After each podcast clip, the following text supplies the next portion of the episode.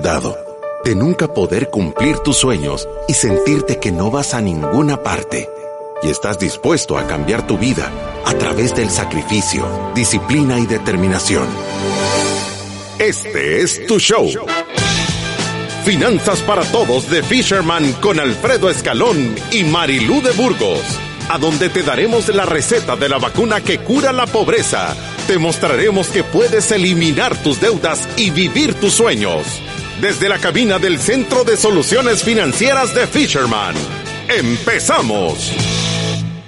Desde la cabina del Centro de Soluciones Financieras de Fisherman en el programa 845, último día de Fátima Safi en esta empresa porque se va a sacar una maestría a España y le deseamos todos los éxitos del mundo. Comenzamos y de verdad, Fátima, que te deseamos todos los éxitos del mundo. Así que si nos ven con problemas técnicos después de que nos deja Fátima, que nos ayuda con este programa, pues les pedimos toda su comprensión, pero creo que eso no va a pasar porque nos hemos estado preparando para este momento y por supuesto que la estamos esperando de regreso como, como siempre, ya es una ciudadana de la República de la Libertad Financiera y se va solo por un ratito para después regresar. Bienvenidos a nuestro programa número 845 de Finanzas para Todos.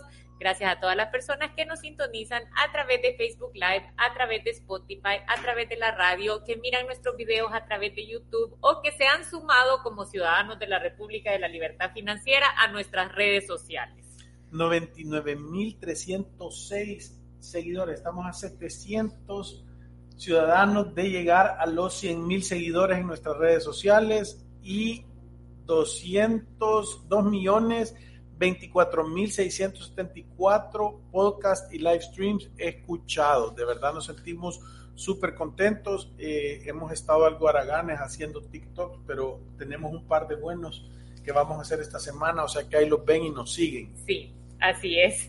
Y sabe que Alfredo, ahora tenemos un programa que creo que va a ser de gran ayuda para todas aquellas personas que están haciendo el método Fisherman pero que lo están haciendo solos, muchos de ellos ya tienen hijos y creo que este programa ha sido a petición de muchos ciudadanos de la República de la Libertad Financiera, así que con esto comenzamos. Bienvenidos a su show favorito, Finanzas para Todos. Los niños no son baratos para los padres y madres solteras y muchos tienen que asumir la responsabilidad financiera sin ninguna ayuda. Sin embargo, mientras que criar niños por su cuenta puede ser abrumador, hay estrategias que pueden hacer que este proceso sea más fácil. Los padres y madres solteras se enfrentan a desafíos únicos con sus presupuestos. Puede ser frustrante, caro y también a veces agotador. Es más, si usted se encuentra como un padre soltero debido a un divorcio o por el fallecimiento de su cónyuge, las emociones pueden ser muy fuertes, dificultando su capacidad para tomar las decisiones correctas para su futuro. El tema que hablarán hoy nuestros expertos de Fisherman es Finanzas para Padres Solteros. Y están listos Marilú de Burgos y Alfredo Escalón. Y este día vamos a tener este programa que es espectacular, ¿verdad? Porque hay muchas razones por las cuales puede haber un padre soltero, no solo un divorcio y una y una muerte inesperada, sino que también simple y sencillamente eh, que quedaste embarazada y no, y no, no, no, no funcionó, no te casaste o, o te dejaron al, al, niñito. O te dejaron al bichito y no se hicieron cargo los padres, cajas, hordas de padres responsables que hay afuera.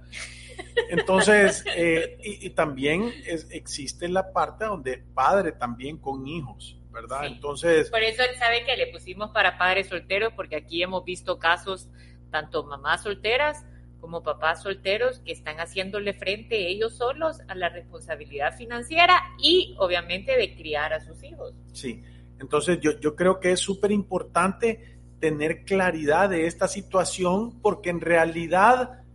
Y, y, y, miren, yo les quiero dar un aplauso a todas las madres y padres solteros que han sacado a sus hijos adelante porque requiere un esfuerzo especial, una sí. concentración y un foco especial. Eh, eh, al mismo tiempo, esta situación te hace crecer en un nivel de entendimiento, madurez y las cosas que necesitas hacer, ¿verdad? Entonces, eh, yo, yo lo felicito y para todos aquellos que están entrando en esto, lo primero es respiren, no tengan miedo, no se preocupen, todo va a estar bien. Y sabe que la primera pregunta que nos hacían con respecto a este tema es si cambia algo del método Fisherman para la libertad financiera si yo soy un papá soltero. Fíjate que yo creo que el método no cambia nada. Lo que cambia es la atención que le tenés que poner a ciertas cosas, ¿verdad? Y, voy a decir, creo que cambia la actitud, cambia el, riesgo y cambian las oportunidades de equivocarte que tenés. Tenés menos oportunidades de fallar. Eso es un tema de que creo yo que es súper importante porque cuando vos sos un padre soltero, lo que está sucediendo es que si tú perdes el trabajo, los ingresos se vinieron a cero. Si tú estás casado y alguien, uno de los dos pierde el trabajo, todavía puedes tener ingresos, ¿verdad? Entonces, ¿qué es lo que sucede? Creo que lo, principal que tiene que cambiar si tú sos un padre o una madre soltera es la manera de pensar y de planificar las cosas. Yo, si fuera un padre o una madre soltera, de verdad es un acto de doble, triple, cuatriple, quintuple acto de locura no tener una planificación financiera, porque lo primero que tenés que tener es un presupuesto claro de, de, cómo está tu situación y de cuáles van a ser tus necesidades. Y creo que lo que debería de cambiar es que para toda situación que estés analizando, deberías de pensar en lo peor y prepararte para lo mejor. Yo me pongo a pensar en lo peor que me puede pasar, me preparo y espero que no me pase nada malo, pero en todos los planes debería de ir a prepararme para el peor de los escenarios. Sí, y yo creo que aquí, Alfredo, hablando de temas importantes, creo que en la mayoría de los casos lo que nosotros recibimos son parejas que han tomado la decisión de divorciarse o uno de los cónyuges que ha decidido hacer una planificación financiera porque su estructura se va a ver afectada porque está atravesando un divorcio. Creo que aquí hay, quizás en este tema del divorcio, hay como un tema emocional que tenemos que tratar antes siempre con las personas. Y nosotros siempre les damos un par de consejos, obviamente no somos expertos en el tema, pero créanme que después de ver tantos casos, creo que ya podemos dar un par de consejos respecto a este tema. Y lo primero es la necesidad de controlar las emociones, ¿sabe? Cuando a veces tenemos personas que han venido a una hora de consulta o a tomar una planificación financiera, pero vienen en un estado demasiado emocional como para tomar decisiones en pro de sus finanzas. Y yo creo que el primer gran consejo es la necesidad que tenemos de controlar nuestras emociones porque muchas veces estas vienen solo como a anular nuestra razón y, por mucho que tengamos un plan financiero ante nuestros ojos, no, no, queremos eso, queremos fregar a la otra persona, terminamos muchas veces cometiendo graves errores con nuestros hijos, utilizándolos como herramientas financieras o herramientas de presión y haciendo un desastre de nuestro presupuesto, inundándonos de deudas de consumo, perdiendo la capacidad de ser personas productivas y, es como un descalabre completo de la persona cuando no hay un control real de las emociones. Y, fíjate que nosotros hemos agarrado a personas que hemos aconsejado en este tema y, porque vaya, hay un montón de situaciones. Voy a decir que un divorcio no es sencillo, pero tiene que ver un montón con las razones y la situación de relación que tú tenés con la pareja. Hay personas que dicen, hey, y hemos visto casos aquí, si todos los objetivos siguen siendo los mismos, o sea, tenemos hijos, eh, todo les va a quedar a ellos, o trabajamos para ellos, o hacemos las cosas, y siguen siendo un equipo, o sea, no tienen la relación conyugal o de esposo y esposa, pero siguen siendo un equipo en la estructura financiera y, y se tratan de ayudar hemos visto personas que uno de los dos dice yo no quiero volver a saber nada y huye y casi que con abogados y la Procuraduría los tiene que ir a obligar a que, a que colaboren con algo. Y hay personas que simple y sencillamente no tienen la capacidad financiera para ayudar. Sí. Entonces son un montón de casos diferentes y para todos los casos debería de ser el mismo plan. Número uno, tener un presupuesto súper claro. Eso le iba a decir yo, el presupuesto es su mejor amigo durante este proceso. O sea, si usted tiene un presupuesto que puede empezar desde tan básico como un presupuesto de subsistencia, o sea, ¿qué es las cosas que yo le tengo que dar prioridad en mi mes a mes?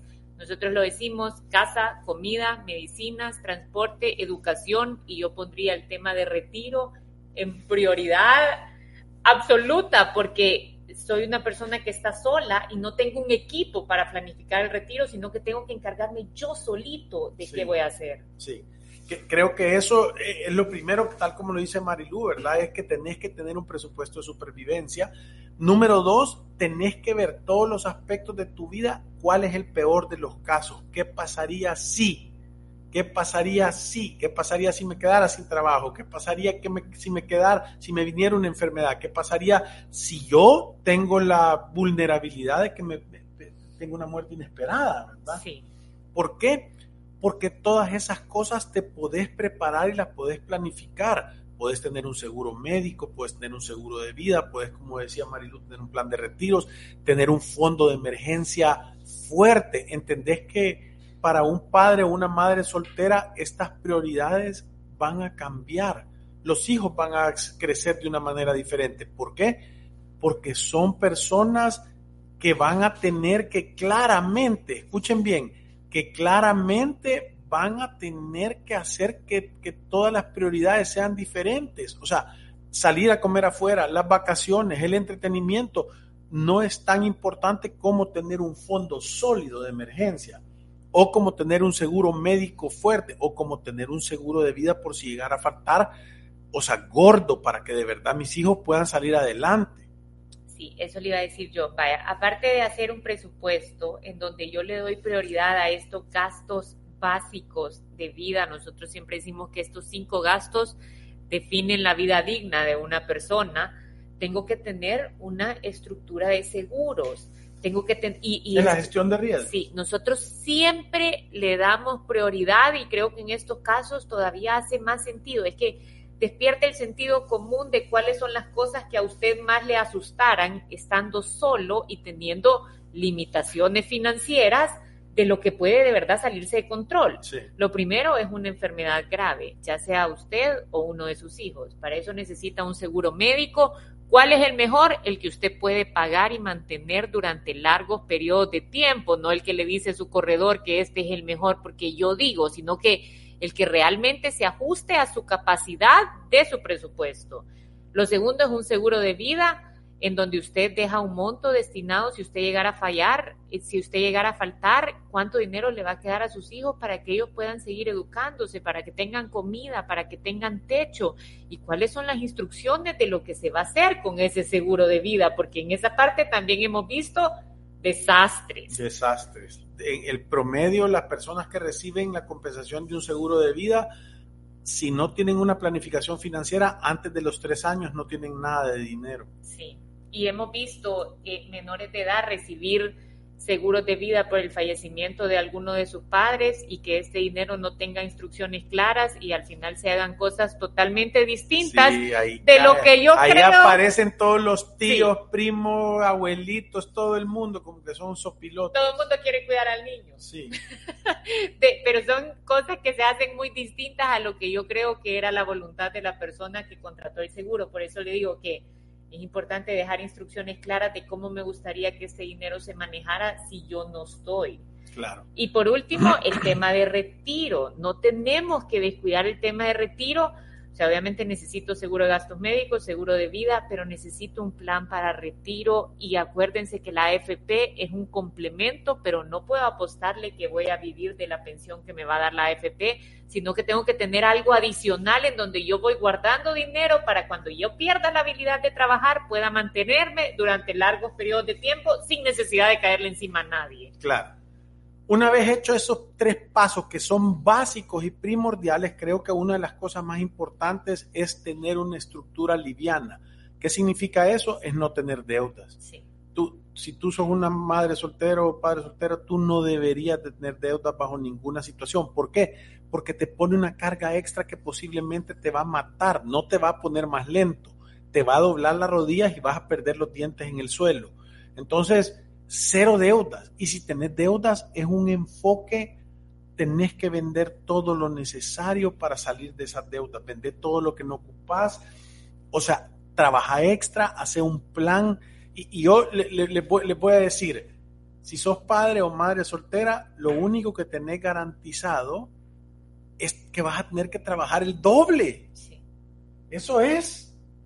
Te vas a tener que concentrar el doble vas a tener que trabajar el doble, vas a tener que generar el doble, tenés que tener una actitud felina de, y como no hay, no hay un colchón a donde ir a caerte, la opción no es caerte. Es que, vaya, eh, ¿sabe qué pasa? ¿Cómo lo veo yo? Cuando usted está es un padre o una madre soltera, ya no, ya no existe esa oportunidad de relevo, ¿sabes? de hoy te toca a vos, hoy me toca a mí. Pido tai. Ajá. eso no hay y eso puede ocasionar un montón de estrés. Y ese estrés, y todos los psicólogos lo dicen, de verdad lo sienten los hijos, ¿verdad? Entonces, tiene una mayor responsabilidad de mantener sus emociones a raya, ¿me entiende? De no dejar, o sea, no de permitirse perder el control ni transmitirle a sus hijos sensaciones de inestabilidad o inseguridad o enojo, porque todas estas cosas al final los contaminan. O sea, creo yo que cuando hay un equipo, uno puede con más facilidad lidiar con las emociones y cuando uno está solo debe ser muchísimo más difícil hacerle frente a cómo me siento hoy y no hay nadie que vea a los niños, me toca a mí cómo me siento mañana, quizás no me siento de lo mejor, pero no hay nadie que vea a los niños, me toca a mí. Entonces realmente se vuelve un gran reto. Sí, pero yo creo que una de las cosas que sí es importante es que no puedes jugar el papel de superhéroe de yo voy a agarrar todo y me lo voy a poner en la espalda, porque no importa la edad que tengan tus hijos, en el lenguaje correcto los tenés que hacer partícipe de la situación, las decisiones y lo que estás viviendo. Sí. ¿Verdad? Porque sí, los niños son, o sea, nosotros lo hemos visto, son Y los bichos, te digo, los bichos que, mira, si tú quieres que tus hijos tengan los pies en la tierra, ponerles una responsabilidad en los hombros. Es que ahí... No, a lo que yo me refiero es a transmitirles descontrol o inseguridad, ¿verdad? Porque creo que esas son las cosas importantes que aporta la familia. Y cuando está un padre o una madre soltera, si tiene de verdad la actitud y tiene las ganas, puede crear ese ambiente para sus hijos sin necesidad de tener una pareja. Yo lo he visto en un montón de ocasiones, madres espectaculares que han sacado adelante hijos maravillosos y padres de igual manera espectaculares que han sacado a sus hijos adelante solos y que de verdad son personas que que sus hijos se sienten, o sea, orgullosos de, de, de, cómo el niño salió, la niña salió, ¿verdad? Entonces, no, como que no es una limitante.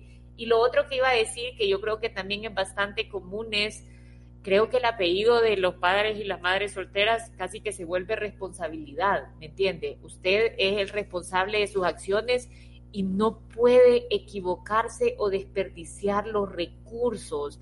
Le voy a decir el caso que yo vi que me pareció como qué desubicación, qué desubicación más terrible. O sea, este, esta mamá soltera con dos niños, pero de repente, o sea, tenía novio, ¿verdad? Conocía a alguien, tenía novio y de repente se iba con la tarjeta de crédito y compraba calzonetas y perfumes y no sé qué para el novio, ¿me entiende? Con todas las limitantes que tenían ya en el presupuesto, pero salía y lo invitaba y hacía, tomaba este montón de decisiones totalmente fuera de su capacidad y eso aunque nosotros podemos decir que, la verdad es que qué burra, vea, o sea, si tiene, tiene la responsabilidad de sus hijos y tiene todas las limitantes estas financieras y anda malgastando el dinero a saber con quién. Eso es un tema emocional, ¿verdad? O sea, yo tomo esas decisiones en base a emociones y casi que hasta se me olvida que tengo allá los pollitos en el nido, ¿verdad? Pero le voy a decir, es falta de responsabilidad de ser adulto y tomar decisiones en el o sea, para el bienestar de sus hijos y para su bienestar propio. Sí, fíjate que otra cosa que es importante, Marilu, y, es en lo que tú estás diciendo, es tenés que cambiar la cultura y tus costumbres. Fíjate que eh, eh, Panasiuk, que, ha escrito los libros estos de cómo llego a fin de mes y todos estos que son muy buenos, eh, dice que nuestra generación gasta hasta un 300% más que nuestros padres en entretenimiento Y, cuando te das cuenta de eso, o sea, claro que es importante, pero tiene que haber un, cambio en la manera de comportarte, un cambio en la manera... Yo, yo lo veo, por ejemplo, hemos visto familias numerosas de 6, 7, 8, te digo que los bichos tienen una conciencia diferente de cómo cuidar la ropa, de cómo saber qué le va a pasar al siguiente, de las tareas que tienen que hacer, que se vuelven personas como más responsables porque tienen responsabilidades asignadas para que la familia funcione. Entonces creo que una de las cosas es evaluar cuáles son tus costumbres, cuáles son tus hábitos, cuál es la cultura de comportamiento financiero de tu familia y decir, esto ha cambiado y nos vamos a comportar de una manera diferente. Sí, y, sabe que lo otro importante, creo yo, que si estamos en una situación complicada y estamos solos en ella, nosotros lo decimos todo el tiempo, levante la mano y pida ayuda. Pedir ayuda siempre es espectacular. Sí, yo, y yo lo he contado en más de alguna ocasión que cuando teníamos un, el, programa de bienestar financiero, hace muchos años, eh, fuimos a una empresa y yo y dábamos hora de consulta, pasábamos desde las 8 de la mañana a las 6 de la tarde viendo un caso distinto en cada hora del día. De ahí almorzábamos y después eran otras cuatro personas en la tarde, cinco personas en la mañana. Y, y en una de esas ocasiones que fuimos a dar la hora de consulta me senté con una mamá soltera, tenía dos hijos pequeños y cuando se sentó, inmediatamente empezamos a hablar de cómo la estaban amenazando los cobradores y cómo le estaban hablando del tema de embargo y que el, el, que le hablaba para cobrarle le decía que iban a llegar a su casa y le iban a embargar la cuna de sus hijos. Y cuando yo le dije que esas cosas eran inembargables, se puso a llorar. Y es el... Que le quitaste un peso de encima. Sí, a mí me impresionó bastante ese caso. Le dijiste que la ciguanaba no existía. Sí, y sabe que muchas veces... Que, hey, yo les digo, esos cobradores la van a pagar. Sí. La tienen que... Aquí, aquí mismo, antes de irse de esta vida, ese, esa fruta para todos ustedes que escuchan o que conocen a alguien que se dedica a la cobranza.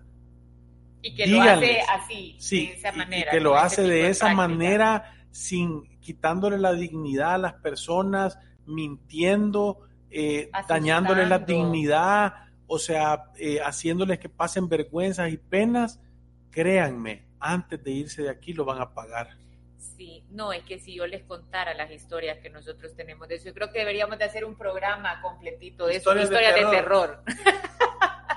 sí, porque sí que tenemos varias, pero, pero vaya, en ese caso, yo, yo quizás sí quisiera dar el consejo de, si yo soy una madre soltera o soy un padre soltero y estoy inundado de deudas de consumo, no sé cómo voy a hacer para el siguiente mes, me siento complicado, me siento angustiado, siento que esto está a punto de salirse totalmente de control, tengo que levantar la mano y pedir ayuda. Muchas veces con un poquito de conocimiento y orientación logramos que las personas salgan adelante. Créanme que esto, por muy complicado que sienta que es su caso, con una hora de consulta puede salir uno con los conocimientos y las herramientas necesarias para con la dirección correcta de para dónde caminar. Para hacerle frente a la situación. O sea que no tiene, o sea, no tiene nada de malo hacer una pausa y decir, esto no lo puedo manejar y levantar la mano y pedir ayuda. Sí.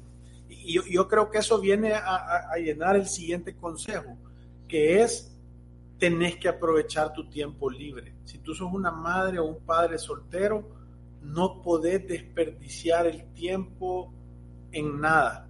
Tenés que tomar cursos, tenés que invertir en ti, tenés que crecer, tenés que entender un poco más, tenés que eh, tener, tenés que invertir el tiempo en conocer o, o agarrar habilidades que te pueden hacer crecer y tener una vida más productiva y ahí hay cursos gratis de Harvard, hay cosas como Duolingo para aprender inglés online, eh, eh, para aprender cualquier otro idioma. O sea, toda la inversión que haces en ti mismo, o sea, va a hacer que tu vida y el desarrollo y bienestar de tu familia mejore. Entonces, eso es lo que yo me refería. Después de trabajar no hay tiempo de descanso. El descanso debe ser invertir en ti mismo y crecer en ti mismo. Es que no hay opción sos el único que quedan. Y a mí me, a mí me gusta poner este ejemplo. Fíjate que yo eh, una vez eh, iba, iba en, en, mi carro por ahí por el edificio de RAF y entonces un carro, venía un señor caminándose la, la, acera y lo golpeó a un señor y lo levantó y cayó, se golpeó la cabeza, se desangró y todo eso. Y como era una calle grande, la calle que viene en Santa Tecla, en Salvador, pararon un montón de carros y nos bajamos y éramos como unas siete o ocho personas alrededor de la persona que estaba tirado.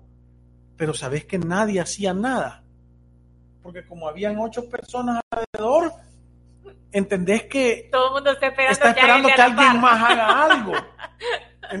Entonces a mí me impresionó eso porque yo dije, se va a morir, o sea, pongámoslo en mi cama del pica, que se monte uno y vamos aquí al San Rafael y yo, yo lo, lo, lo llevé yo al, al, al San Rafael a la persona esta eh, eh, obviamente después me di cuenta porque la gente no hace esas cosas. Cuando llegué ahí ya me querían echar preso a mí. Suerte que se había venido alguien y me dijo, no, él solo lo está trayendo. Pero, pero para no hacerles el cuento largo, está determinado que cuando hay muchas personas en un tema complicado, o sea, todas las personas piensan que alguien más va a actuar. Si a ti te pasa algo y solo hay una persona más, esa persona va a actuar porque no hay nadie más. Y esa es la posición de la madre o del padre soltero. Ya no hay nadie más. No te queda opción más que actuar. Nadie te va a venir a salvar. No hay relevo, no hay chance de pedir TAI. O sea, tenés que actuar y tenés que tener claro tu energía a dónde va a ir. Claro, para hacer eso hay otro consejo importante. Dormí bien, alimentate correctamente, las cosas básicas, caminar y hacer un poco de ejercicio, trata de mantener el estrés a raya, o sea, dedícate tiempo para que crezcas en tu espíritu, o sea, las cosas básicas para ser una persona funcional que puede rendir eficientemente. Considerate como que fueras un atleta de alto rendimiento. Es correcto. Y sabe que yo creo que esta es la gran pregunta de todos, es ¿Puedo conseguir yo la libertad financiera siendo un papá soltero o una mamá soltera? Sí, sí se puede. Y, y, la verdad es que nosotros siempre les decimos, sí se puede. ¿Qué es lo único distinto en tu caso? Que tenés una responsabilidad adicional, ¿verdad? Es distinto tener papá y mamá sacando adelante a los hijos a que solo haya uno. La presión financiera va a ser un poco mayor que tener un equipo. Y lo otro es te puede tomar un poquito más de tiempo, depende. ¿Por qué? Porque tú puedes ser eficiente con tu gasto, tú puedes buscar ingresos adicionales, tú puedes hacer inversiones inteligentes, tú puedes mantenerte enfocado cuando la mayoría pierde el rumbo por una, dos, tres semanas. Voy a decir otra, tenés que tener claridad de tu círculo de confianza. Sí. Tenés que asociarte con personas que sean exitosas, tenés que tener mentores porque tu círculo de confianza no es con la persona que más te ves, son las personas que tú escoges que te pueden ayudar a darte consejos en diferentes áreas de tu vida, en la área espiritual, en la área financiera, en la área, en la área emocional, en la área eh, física, o sea, que de verdad te van a poder ayudar y que, y que vas a poder venir eh, eh, a de verdad tener personas que te van a influenciar positivamente correcto. Y estamos el día de hoy hablando y dándole consejos a todos aquellos padres y madres solteras que tienen este reto. El último consejo que yo les quiero dar antes de que entremos al tema de preguntas y respuestas es que tienen que abrazar la esperanza y no al pánico. No le ande echando agua, ni abono, ni tierra fértil a la semilla del miedo, de la desesperanza y del pánico. Escoja usted ponerle agua y regar a la semilla de la esperanza, de todo va a estar bien, del futuro siempre va a ser mejor, lo mejor está por venir, vamos para adelante, echémosle ganas. Fernando nos dice, ¿cómo puedo hacer yo para cancelar un seguro que tengo con el Banco Agrícola? ¿Un seguro de qué, Fernando? Nos tenés que dar un poquito más. Si vos tenés un seguro, se me hace que ha de ser de vida, solo tenés que hacer una carta y decir, mire, ya no quiero seguirlo pagando y hacer la cancelación si es un producto de esos que tienen seguro vida retorno, unas cosas ahí que a los años te dan dinero, tenés que ver cuáles son las penalidades y entender el producto para ver cuál es la manera para cancelarlo. Sí, pero sí se puede cancelar. Claro. O sea, si yo no quiero pagar una cobertura, debería, o sea, ya, ya sé que no voy a tener cobertura en caso de que me pase algo, puedo ir a comprar una mejor que no sea con un banco, sino con una aseguradora y tenés que hacer una carta. Yo siempre aconsejo a las personas que todos estos procesos tengan comprobante de lo que están tratando de hacer, por si acaso les dicen que no, entiende que usted tiene una herramienta para ir a reclamar sus derechos, porque sí se puede hacer. Diana dice, trato de hacer cuentas, pero no me queda ni para comer entre tantas deudas. ¿Qué hago? Tenés que matar la deuda, tenés que matar la deuda, tenés que ver cómo mejoras tus ingresos y que todos los ingresos extras que lleguen tienen que estar enfocadas con un plan para pagar las deudas de la más pequeña a la más grande. Si ya no tenés para comer por estar pagando tanta deuda, es sentido común avanzado, deja de pagar las deudas. Y empecé a comer. Sí, porque sí, porque sí. si tú dejas de comer va a llegar un momento que ni vas a poder pagar las deudas y, vas a haber dejado de comer. Y es que esto es sentido común avanzado completo. Nosotros se lo decimos siempre a las personas, si usted deja de pagar su casa, sus servicios básicos, si deja de comprar la comida del súper o, del mercado, si deja de pagarle el colegio a sus hijos o si deja de pagarse las medicinas, entiende que solo es cuestión de tiempo para que también deje de pagar las deudas. Entonces, ¿Qué es lo que tenemos que hacer? Es que hasta la misma ley lo dice, protege la vida digna de las personas. Sí. Entonces, protegernos la vida digna primero y todo lo demás resolverlo de acuerdo a nuestra capacidad. Yo no sé cómo, levanto la mano, pido ayuda, hago una hora de consulta, hago una planificación financiera y tengo un camino claro de cómo resolver el problema de acuerdo a mi capacidad. Es que mejor dicho, imposible. Pero le voy a decir otra cosa que es súper importante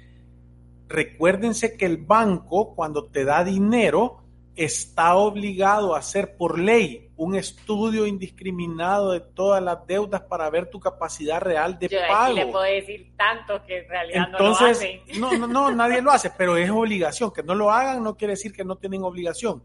¿Qué quiere decir esto? Que el banco cuando te presta el dinero y te cobra una tasa de interés alta, es porque sabe que hay un riesgo de que tú no lo puedas pagar. Ese es el negocio de los bancos.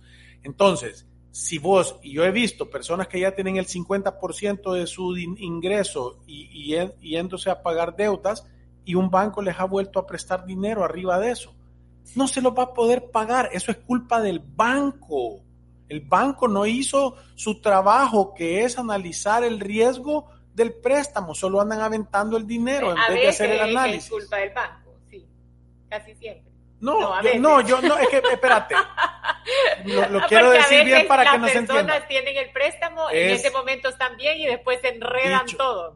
dicho de otra manera, el niño llorón y la niñera que lo pellizca.